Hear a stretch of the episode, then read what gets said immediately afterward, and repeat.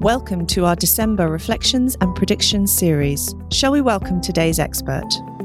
I'm Alwine Kardinnal, Expertise Leader Nutrition and Health from NIZO.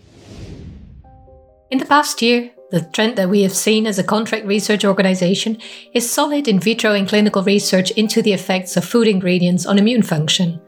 For 22, we expect the interest in immune function to last, and in particular in the role of our gut microbiome as mediator of immune effects.